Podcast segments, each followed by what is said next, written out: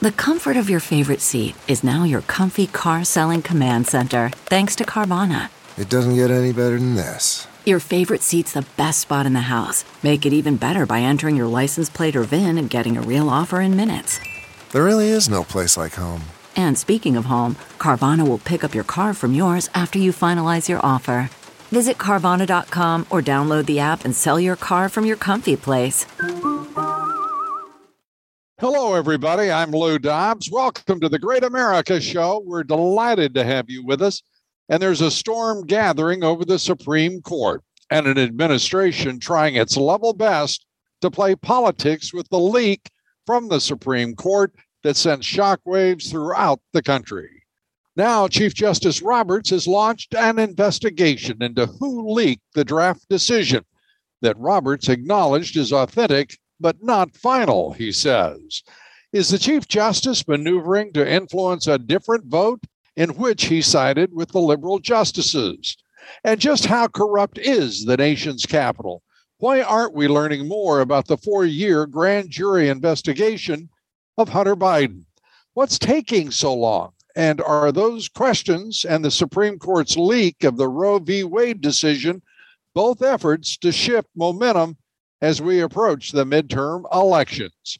We take that up and more with former Attorney General Matt Whitaker, Corruption and Justice in America. And first, we turn to the state of Texas and its Attorney General, Ken Paxton, who's joined with other state attorneys general with briefs supporting reversal of Roe v. Wade. Well, first, uh, Mr. Attorney General, congratulations on everything you're doing and all of your success in court. Uh, the Supreme Court, uh, your first, your reaction to this leak of what appears to be uh, the the way the court is going to go if it hasn't indeed finalized it yet. Look, I'm shocked. I've I've literally never seen anything like this in my life. Uh, it's hard not to think. Obviously, it was on purpose. If it's a leak, uh, I think it's going to change the nature of how the court has to operate, and I certainly hope they get to the bottom of this because it's interesting that the, this would be the case that gets leaked. None of the others have have ever been leaked, and here we are. I think trying to put pressure on the the the, the opinion before it's out, and put a you know public pressure on these justices to, to change their minds before the final version comes out. Well, to actually in support of what you're saying, Chief Justice Roberts confirming that the Roe v. Wade leak uh, is is real, is authentic, as he put it, but says that it's not a final decision.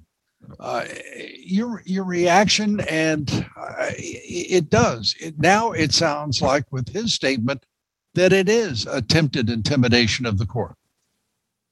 Yeah, I mean, he's.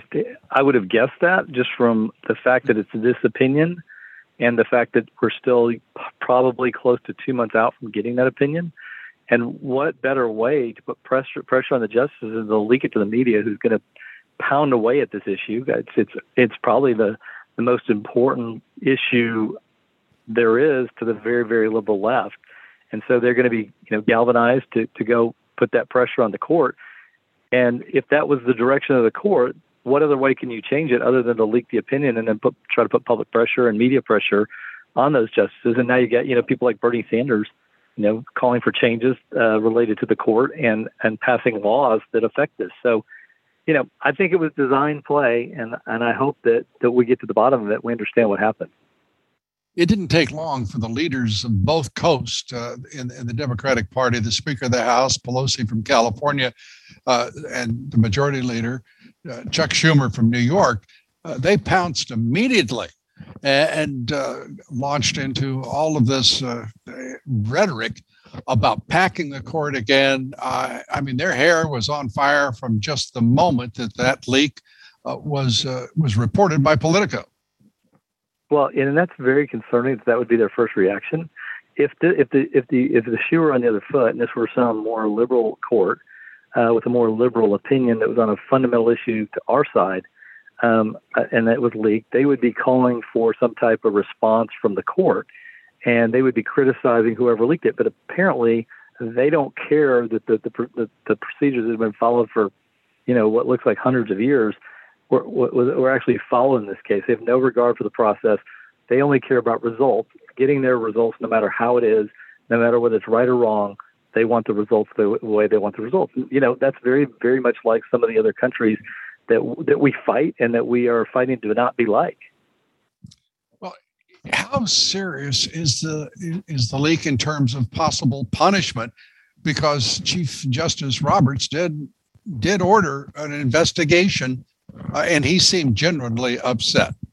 I think that they, you know, anybody that wasn't a part of this should be genuinely upset because it definitely changes the internal workings of the court that have been, you know, a tradition uh, for for you know decades, if not hundreds of years.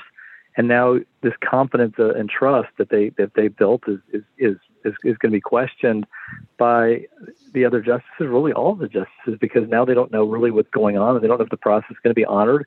And certainly, if I'm the Chief Justice, I want to get to the bottom of this, and there has to be some type of consequences for whoever did this, whether it's you know another justice or whether it's you know as speculated a staff member.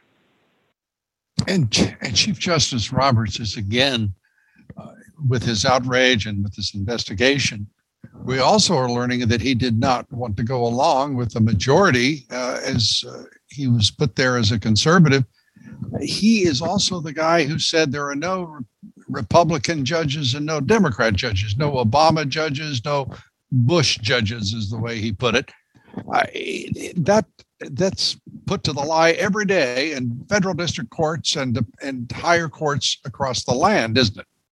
Yeah, and it's and the reality is the the justices appointed by Obama or Clinton have been markedly consistent on being pretty liberal and ignoring the Constitution which is a judicial philosophy that I've I've never been able to stomach because it means we don't really have a constitution. We we have what's called a living and breathing document. It means whatever they say it means today, which is nothing to confine the government from doing whatever they want. On the other hand, it seems like you know many of the justices that that we've appointed, uh, particularly this uh, Bush judge, don't necessarily stick with uh, those constitutional philosophies that have kept this country free. Well, Justice Roberts, uh, siding with the liberal justices in this, he was once considered a, constitutionalist uh, and uh, an originalist, uh, going with the text of the Constitution. I, I, can't remember the last time he did so. Can you? No, the, the, the bigger opinions have now been swayed. He's been swayed more with the liberals, whether it's Obamacare. I know that he sided with Justice uh, Kennedy when they wrote this was a long time ago when they wrote the U.S. v. Arizona case that basically um, took away any power of the states to, to protect themselves from illegal immigration when the federal government was basically cooperating with cartels. So it has been extremely disappointing. It, it felt like when he was first appointed, he he he he was more like what we expected, and over time, you know, maybe he's he's showing who he really is, or maybe his his his positions have changed uh, you know, living in D.C. has an impact on people, and who who knows what it is? I don't know that we'll ever know until somebody writes a book about it that really knows. And this this decision, do you believe, if as the Chief Justice says, it is not final? Uh, that begins to look like a stratagem on his part, a rationalization, if you will, uh, for some flexibility, to use the Obama word. I, your read on what that means and what we should attach to a statement that it's not a final decision. Well, I think it, it's a draft, and I think you know those guys negotiate back and forth on drafts and who's going to you know position on what side of a draft, and if you put this in, I'll move over here. I mean, those negotiations were probably still ongoing. What happened was this is such an important decision to the liberal left that they decided we can't take any chances. We're going to break the protocol, the rules, and we're going to put this out there hoping that by putting the pressure on, somebody will feel the pressure. Uh, apparently not Roberts, but maybe one of the other five to do a switch. Um, and you know, there have been rumors that that that has happened in the past, like with Obamacare. Everybody thought Roberts was going to rule with with the conservatives, and and he he went the other way. So who knows? I I don't know that we'll know right away. Uh, I think we we may know, you know, after the fact what actually happened. Now, this decision wasn't expected until next month. Do you think that is still the same? I would assume it is the same schedule. Yeah, I mean, typically the Supreme Court, you know, at the end of their term, starts issuing their opinions in June, and the the ones that are most controversial tend to be issued later in June. So, I would have expected this at, at, in the very last week of June, you know, you never know. The Supreme Court can do what they want and when they put those out, but that's what I would have expected, um, just as, as a matter of sort of tradition. And as we look at the political impact of this, what do you is there an impact? First of all, let's start with the great state of Texas. Is there uh, a palpable political impact in your state in as we look out to the midterm elections where the Democrats are being devastated? I mean, let's be very candid about this. Uh, we have never seen poll numbers like this in my career uh, for the for the opposite party. This this is this defies anything even in 2010, uh, as I recall it. Your thoughts? Oh, you know, there's there's no doubt that that's right, and I don't think the Democrats can turn this around at this point. The damage has been so dramatic from Afghanistan and the, the pictures of, of, of it looking like Vietnam and the, the travesty of that, the border problem that only gets worse every day because the Biden administration continues to empower the cartels to what's going on with the economy and this uh, runaway inflation that we haven't seen in 40 years since Jimmy Carter was in office. Obviously, his his presidency was viewed as a failure, and this president is actually making Jimmy Carter look like a fairly decent president, and that's where the Democrats are right now. It's hard to come back from that. Hard to come back from it. And I, I was talking with John McLaughlin, the uh, GOP strategist and one of the country's very best uh, pollsters. Uh, talking about the way this this issue of abortion cuts right now in a divided America. And I was actually surprised. It's actually 50 50.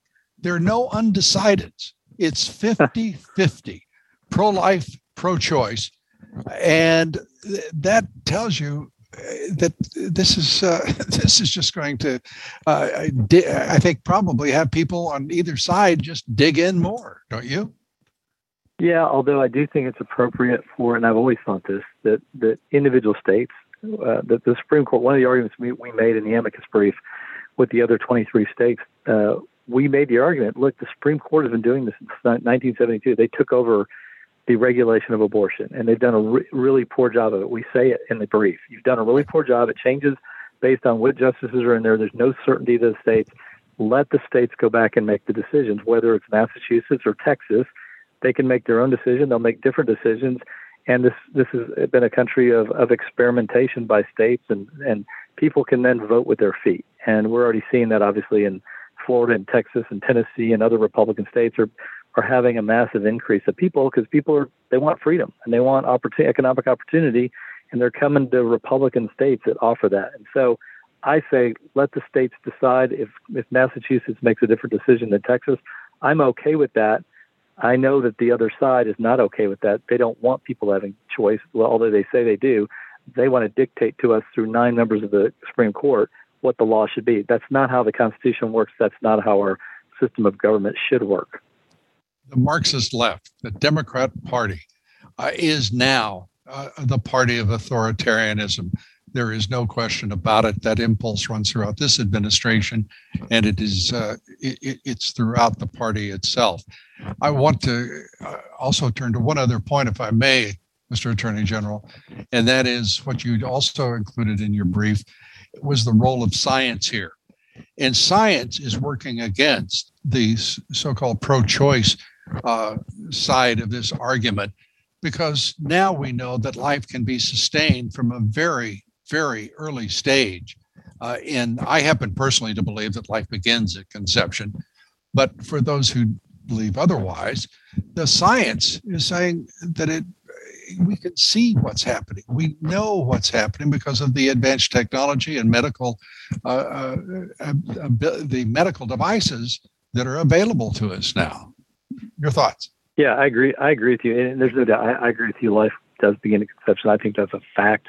But viability is is is working in our favor as, as science and, and, and progressions in, in healthcare for, for these these unborn babies gets better.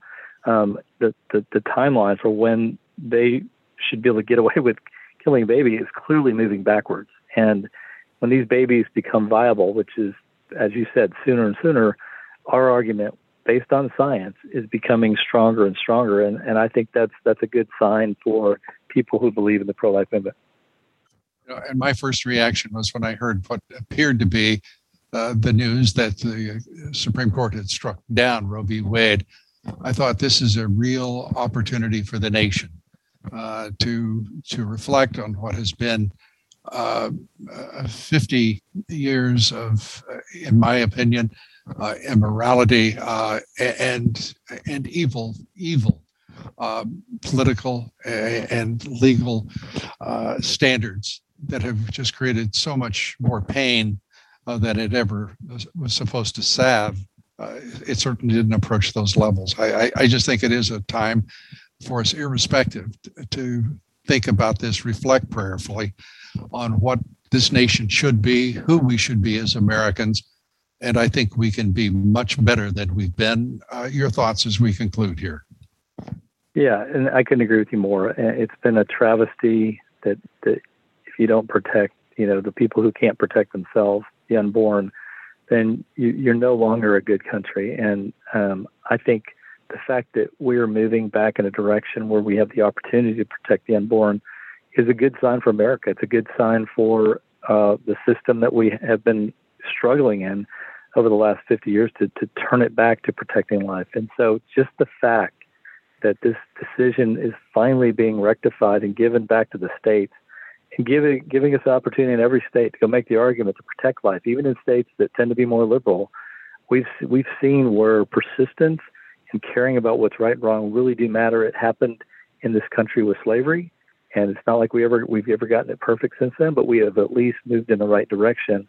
And that's what I'm hoping for the pro-life movement that we'll start moving in the right direction, and each year we'll make progress towards saving lives.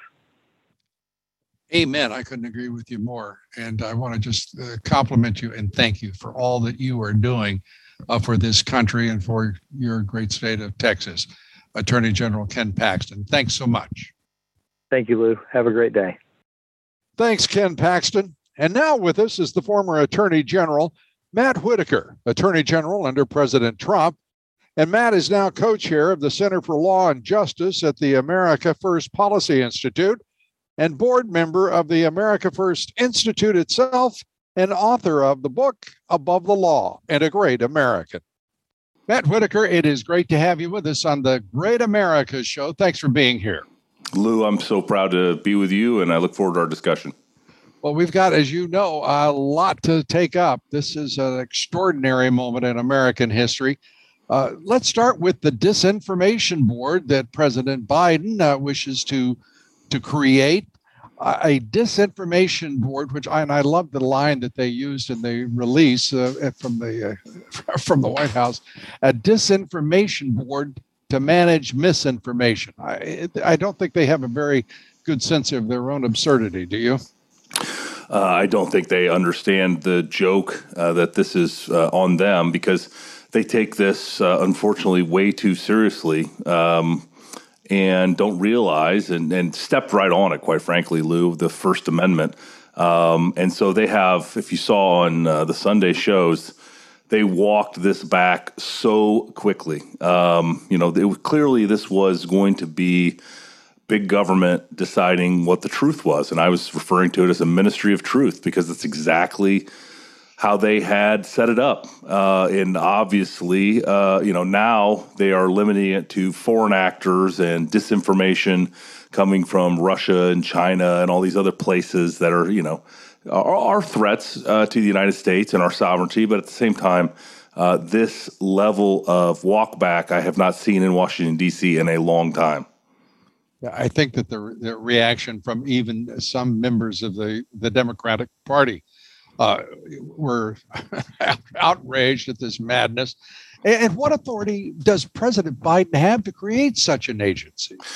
Well, I can't find it anywhere in DHS's uh, you know powers or in their authorization uh, to do something like this. Uh, you know, I, I, guess if I was being generous, which I typically am not to this administration, I would guess that it's in their intelligence uh, uh, part, uh, you know, in their intelligence gathering and they're part of the being part of the intelligence community, that they could, um, you know, have some functionality that looks at other countries, you know, trying to, you know, sow discord within the United States. But, you know, the level with which um, that they had planned to, I think, before this all blew up in their face, but the level which they had planned to sit on top of social media and uh, you know Americans' free speech uh, was breathtaking, and I think it caused a lot of concern uh, amongst a lot of people on both sides of the aisle that that the DHS uh, you know could ever have that kind of power. Certainly, it had never been authorized. And I, you know, I suspected that, and I and I'm glad to hear you uh, with your knowledge and uh, your acumen uh, discuss it because I really I, am just stunned that a president of the United States now this this president is taking some considerable liberties with the term uh, head of state. Uh, in my opinion, but to go so far as to be creating agencies with the stroke of a pen, or perhaps not even the stroke of a pen, just ordering it, uh, and moving on Title 42, uh, eliminating that, having a distribution system that he put together, an entire network to move illegal immigrants in the dead of night into various cities and towns across the country and states and not inform governors or mayors or county supervisors for crying out loud about what he's doing, let alone the congressional delegations. No, and this is the thing that I keep looking at as it relates to Title 42 is uh, you know everyone agrees the system's broken. Everyone agrees that the level with which illegals are coming in is unsustainable. You know, Jeh Johnson during the Trump administration said that a thousand uh, illegals per day was a crisis. You know, we are now at seven or eight thousand, and if Title 42 is removed, we'll be at uh, 18 to 20 thousand it's it's um, it's staggering. And the system, you know, having run the immigration courts uh, at the Department of Justice, which they're part of, I saw firsthand how these bogus claims for asylum really uh, are troubling. You know, so few people show up for their hearing in the first place. So few are granted asylum under our laws because, as you can imagine, our laws are actually fairly stringent as to who gets in under a claim of asylum. And certainly these people that are suffering from economic uh, problems in Guatemala or other elsewhere in the country are do not qualify under U.S. law for asylum, and so you know, and then. And you're, you know, you know this issue as well as I, if not better, Lou. You know that once somebody files for asylum, within six months, they're entitled to a green card. Uh, and they can work for you know really until their case is adjudicated, which is often years or you know now it's going to be decades with this amount uh, in the system. Yeah, it's you know as I look at this, what's going on, I, I see a level of coordination. I think, uh, and that I just I am just blown away that the national corporatist media, as biased as they are and as complicit as they are with the the left uh, in this country on the issue of illegal immigration and border security, that they don't even report on that correlation uh, between uh, immigration border security, sex trafficking, human smuggling, uh, deadly drugs pouring across the border. Uh, it, it, and then to be tied into corporate America for cheap labor, as well as the Democratic Party, the Marxist left in this country, for voters. Uh, and it, it is all, all a web of deceit and, pointed at one purpose, and that is to provide cheap labor, Democratic votes, uh, and uh, to make certain that the cartels keep operating uh, with high uh, margins of profitability. Would you disagree? I, I don't know. There's it was all factual. I think what's what's most frustrating on top of everything you just pointed out was that then you have Secretary Mayorkas go on national TV on Sunday and suggest that he had operational control of the border. Um, you know, look at the amount of effort and time and money being spent just by the state of Texas to try to do all they can to prevent people from illegally crossing the border. And you know that they are not serious people when it comes to uh, stemming the flow of, of not only, to your point, not only illegal aliens, but deadly fentanyl, uh, you know, run of the mill cocaine and uh, other, you know, illicit drugs. And the you know and the human trafficking toll is is really I think the hardest thing because you know you have children and women that are you know told, tell stories of being raped and taken advantage of on this very perilous journey um, uh, you know to try to get to the United States and if we could just and have the political will, and we did in the Trump administration. We a lot of this had been solved. A lot of our policies, whether it was remain in Mexico, whether it was changing some of these uh, asylum adjudication claims, um, you know, taking care of them at the first uh, chance uh, when when they meet with an officer uh, to file their original claim. You know, all these things were resolved and taken care of, and we had smart, well thought of policies in place, and they just ripped it out by the roots, and now you have complete chaos uh, on our southern border. And and we had the support of the Mexican government. People don't, I don't think, typically realize what President Trump accomplished with Manuel Lopez Obrador, the president of Mexico, in getting 26,000 troops up to the northern provinces to secure that border uh, from their side. That's the first time that's ever happened. Uh, and now, of course, those troops were pulled, and uh, we are at the mercy of uh, really the the the Iron Triangle, uh, all of the Central America, and of course through Mexico. It's just simply a, a easy pass uh, and uh, thoroughfare to the northern border. It, it's just terrible what what has happened under this administration. Couldn't agree more with you, Lou. I want to I want to turn to back to this uh, ministry of truth because I kept thinking as you watch Mayorkas responding, you know, full control of the border, all of that nonsense, there would have been a great moment for Nina Jankowicz, the, the prospective head of that agency, to have said, you know, this is misinformation. This is disinformation. This is a disinformation campaign coming from my boss at the Department of Homeland Security because that's exactly what it was. It was, uh, we're being subjected, I truly believe, that to more disinformation from our own government than we are from foreign governments, including Russia and China. Your thoughts?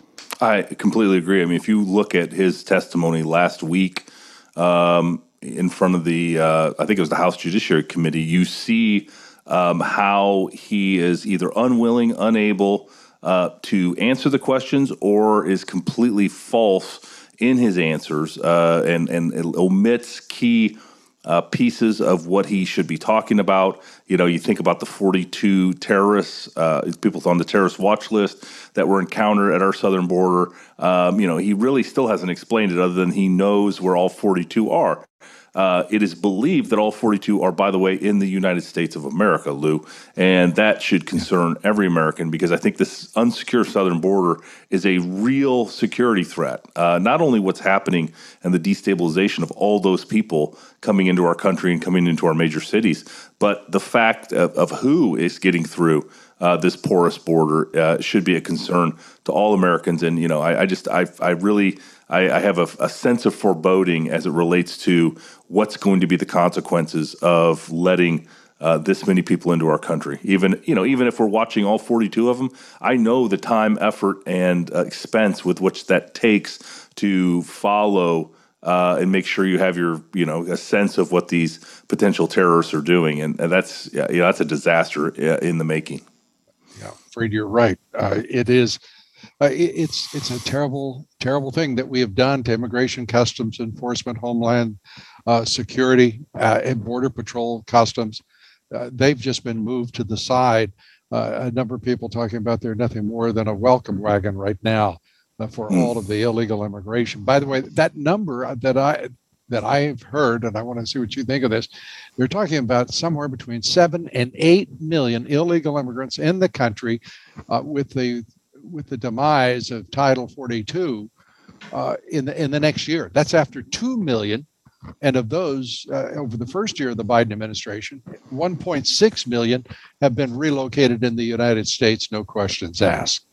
Yeah, those numbers are accurate, and it's only getting worse uh, with with really no plan uh, to do anything about it uh, other than talk and uh, provide you know nonsense, which is what you know you've seen over the last week from the Department of Homeland Security's leadership. You know, and that's the sad thing is the you know the women women of the Border Patrol and ICE. They want to do their jobs. They don't want to be uh, uh, prevented from enforcing the border laws and the immigration laws. But you know, their bosses in Washington D.C., especially uh, Secretary Mayorkas uh, have been unwilling to give them the go ahead to do their job, and it's just it's a shame. And it's you know one of the many things we did right in the Trump administration, and one of the key pieces that the Biden administration is getting completely wrong. The other big story uh, right now, again, not given I think sufficient attention by the uh, national media, the FBI conducting potentially millions of searches, 3.6 million searches of Americans' data last year. Now, that's the FBI at work once again, Matt. What is going on here, uh, and, and, what is your analysis of just how serious this this is? It's it's serious, but it's not as serious as maybe it sounds on the headline. And I'll, I'll explain what I know and, you know, this is obviously dated. I left the, the administration uh, of President Trump in 2019. And so I can only tell you what I know. But, you know, fundamentally, um, information is collected by the NSA. And, you know, if you want to learn more about that, there's been plenty uh, published on that subject. But long story short is they are collecting information. That information is supposed to be limited to foreign foreign nationals. But obviously, uh, foreign nationals communicate with other foreign nationals, but they also communicate with Americans. And so you end up with this haystack uh, with which you're trying to find a needle in.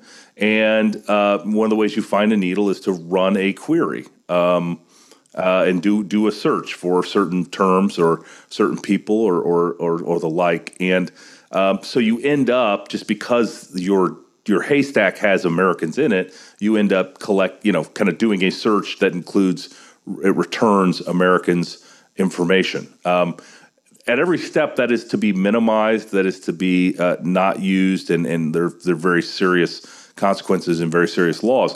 Uh, the, the problem uh, that I see is just the sheer quantity. When you're in the 3 million uh, you know, returns from that database, that to me says you're, you know, you're searching for the wrong thing and you're picking, you know, you're getting too many Americans um, in your in your data scrubs. And so I am, um, you know, I've had this explained to me uh, many times, and uh, it's still. I think there is there are there are, there's more discipline that needs to come to that process uh, that I just unfortunately I don't see right now the FBI doing. I, I hope that that they figure it out. Uh, I think that these tools uh, are necessary and appropriate when used correctly. But with that amount of, return, of U.S. people's information being included in these searches, I think it's very concerning. And uh, and you know, obviously, they haven't got it right yet. Yeah, they haven't got it right yet. They didn't have it right when they renewed the uh, the the 702s. Yep. Uh, I I really was begging uh, Congress not not to reauthorize that until they had some guidelines that made sense and until the Congress has actual oversight over our national security agencies, including the FBI's National Security Division, uh, as well as uh, the 17 other agencies uh, that we have carrying out intelligence operations. What do you think of that? I just don't understand why we, why the Congress of the United States does not, and I mean Congress and the Senate, does not insist on its its oversight responsibilities having yeah. teeth. Uh, yeah. They are basically bystanders now. Yeah, they are, and and unfortunately, if you know having you know knowing members of Congress and interacted with them, you know, especially in my House Judiciary testimony a couple years ago, um, you know, I'm not sure a lot of them understand how these technologies work. I don't think they have the cur- curiosity to understand how these technologies work, and so they're not very good at their oversight role. I wish, you know, that people like John Ratcliffe were still in the Congress that understood how this works, why they're necessary and um, and appropriate. But you know, I, I, agree with you. I think when they reauthorized 702, I was at the Department of Justice at the time. I remember the push that we were making and the arguments we were making. I'm not sure, based on this data, you know, that we, that just came out, the, the over three million Americans' data being included in these uh, searches. I just am not sure that they lived up to the promises that that we made uh, under this reauthorization. So I, I, hear what you're saying, and I, it's a it's a very valid criticism. And and one wonders what it's going to take for us to reach that point where Congress can reassert itself. And I will I will acknowledge that there are a number of people in intelligence committees in both the Senate and the House uh, that I, if I were running intelligence or uh, a part of the leadership, I would be very uncomfortable sharing that information with those people. I'm not suggesting that there aren't a, few uh, a few arguments on the other side of that uh, that. Uh, well, I'm going to name one. I don't think Adam Schiff should be allowed anywhere near uh, intelligence. quite frankly, he has proved that he's not trustworthy and will use it for political gain whenever he can. Right, uh, and uh, and I would second your motion. Uh, it, it, it's just he is something else, and then to see him show up in the in uh, right. in Ukraine, it's just disgusting what the what they do. The left does to support their ragged uh, bunch of uh, Marxist activists, and he is certainly amongst the the foremost. Let me let me turn here to, if if I may, the the issue of Merrick Garland, and I'm getting close to, to, to your old job as the Attorney General.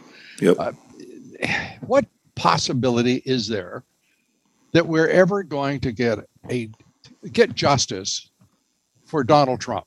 President Trump has now, as a candidate, as a president, uh, as a former president and private citizen, has now is entered He's now entered the seventh year of what is nothing more than a partisan persecution of both a candidate uh, and a president. And it's just uh, disgusting to me that no one has stood up, not in the Republican Party, not a single attorney general has said, ladies and gentlemen, this is madness and it has to stop now.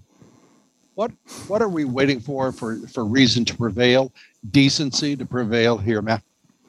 Well, issue number one is you know thank God that Donald Trump's a fighter uh, because you know a, a lesser man, uh, someone without his resources would have obviously been buried by this level of harassment uh, by not only the federal government but the state. You know, the state of New York has been uh, almost uh, as bad in their constant, you know, looking for anything uh, that they could possibly accuse him of. Um, you know, having sat in that seat, Lou, and, and you know, you and I have talked about this before. Um, you know, I, I obviously I was led to believe and, and had reason to believe that the best thing for our country was to get the Mueller report completed. Um, what I was not told is that they were planning on it to be 450 pages long and, and, and include uh, completely bogus uh, uh, obstruction of justice accusations uh, without the evidence to back it up. So, um, you know, that is obviously. Uh, I've been very outspoken. I wrote a whole book on this topic, and you know, kind of my conscience is clean in my role sitting in that chair. A lot of mistakes were made by the president and his administration before I got there, including the appointment of special counsel in Robert Mueller by the deputy attorney general, who was the acting attorney general for purposes of the Russia investigation. But you know that die was cast by Jim Comey. Uh, let's be honest; it was it's this you know exactly what you're seeing playing out right now with this conspiracy between Clapper, Comey, uh, and others in the intelligence community to take what everyone knew was political disinformation, it was a DNC hit job, and turn it into and create a criminal investigation. And you know, the fact that the, you know, I inherited it after the, you know, we were in 30,000 feet trying to get this plane on the ground. Um, you know, and it's just, it was, it just points to how dishonest everyone involved in that Mueller investigation was and how they would say anything in hopes of trying to take down the president and create a roadmap for impeachment. I mean, they impeached the guy twice. Uh, they continue to harass him uh, with criminal investigations. It's it's it's outrageous. It's disgusting. It's every word you can possibly put on it. But at the same time, um, you know, this guy's a fighter, and I don't see him doing anything other than being victorious at the end of the day. And history is already on his side. Uh, with the revelations uh, by the New York Times and the Washington Post yeah. that yes, indeed, the the Hunter Biden laptop is real its contents are real and they implicate the president of the United States and his entire family uh, as a criminal enterprise. Right. And how many times did President Bush get hoodwinked by these types of games? Right. Uh, we, we, we can't even count because, you know, this is the thing. Donald Trump fought back. He knew the truth and he, he tirelessly fought until the truth got out. And, you know, and this is the, this is just the indomitable spirit that I know out of him, and and I respect just you know the hell out of. Well, you and me and millions of Americans uh, do, and uh, want justice for him, and uh, and some some accounting from the Democratic Party, which bears great responsibility in all of this, as does the Clinton campaign, uh, and the entire apparatus that's built up around them in Washington D.C. I, I, I want to also ask you where is John Durham as you and I have discussed previously, mm-hmm. has done a marvelous job of his invest with his ju- investigation. Uh, will we see something from him before this election? I, I don't know. You know, his whole charge was to um, investigate and get to the bottom of the origins of the Russian collusion hoax.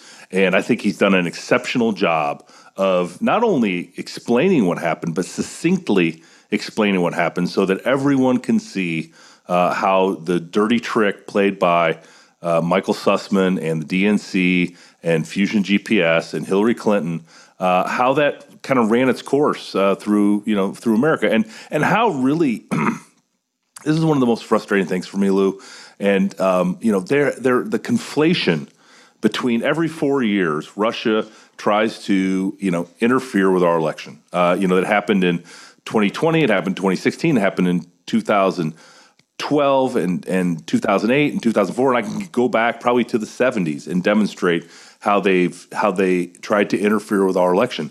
But then to to take this narrative uh, that this DNC collect, uh, you know created with Hillary Clinton and others uh, to marry that to this interference and to make it sound um, you know, more uh, certainly more nefarious and even criminal uh, as it relates to Donald Trump and his campaign is is really, I think, uh, you know, the one of the most outrageous uh, moments in American history. And you know, if we had a fair media.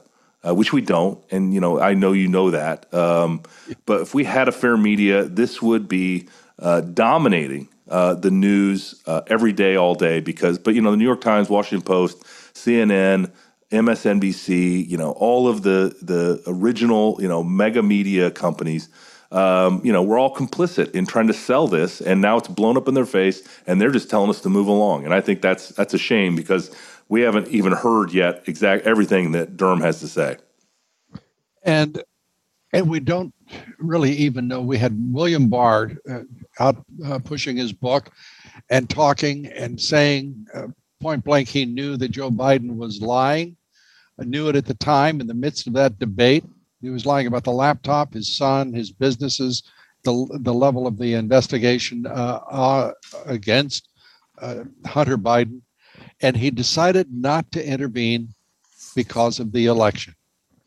And which was a, you know, for a smart man, that was a peculiar, a peculiar lapse of judgment and logic because when he refused to intervene, he intervened, but in behalf of Joe Biden. Your thoughts you you sat in that same seat that he he did. Your thoughts about what this man and i know you have high regard for him what could possibly have seized him? Uh, because i have to ask you know i feel like he's compromised in some way i don't know what happened in that moment but it it's it feels awfully ugly to me yeah, it does, and uh, you know, I really think uh, the the the jury's going to be out um, until we you know get all the facts. We're close, uh, getting closer, but I just don't think we have we have that figured out yet.